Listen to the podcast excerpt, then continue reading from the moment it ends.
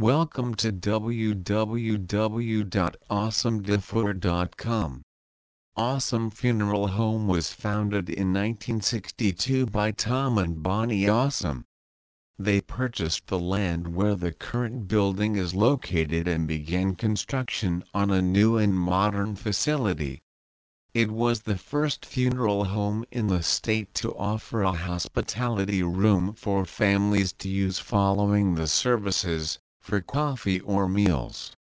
Tom and Bonnie's desire was to provide the families of Albany outstanding funeral service in their time of need.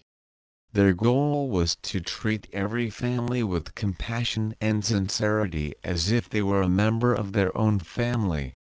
In 2005 James and Crystal Dufour purchased the funeral home and renamed it to Aasum Dufour Funeral Home and continue on with the tradition of outstanding funeral service that the Aasums established.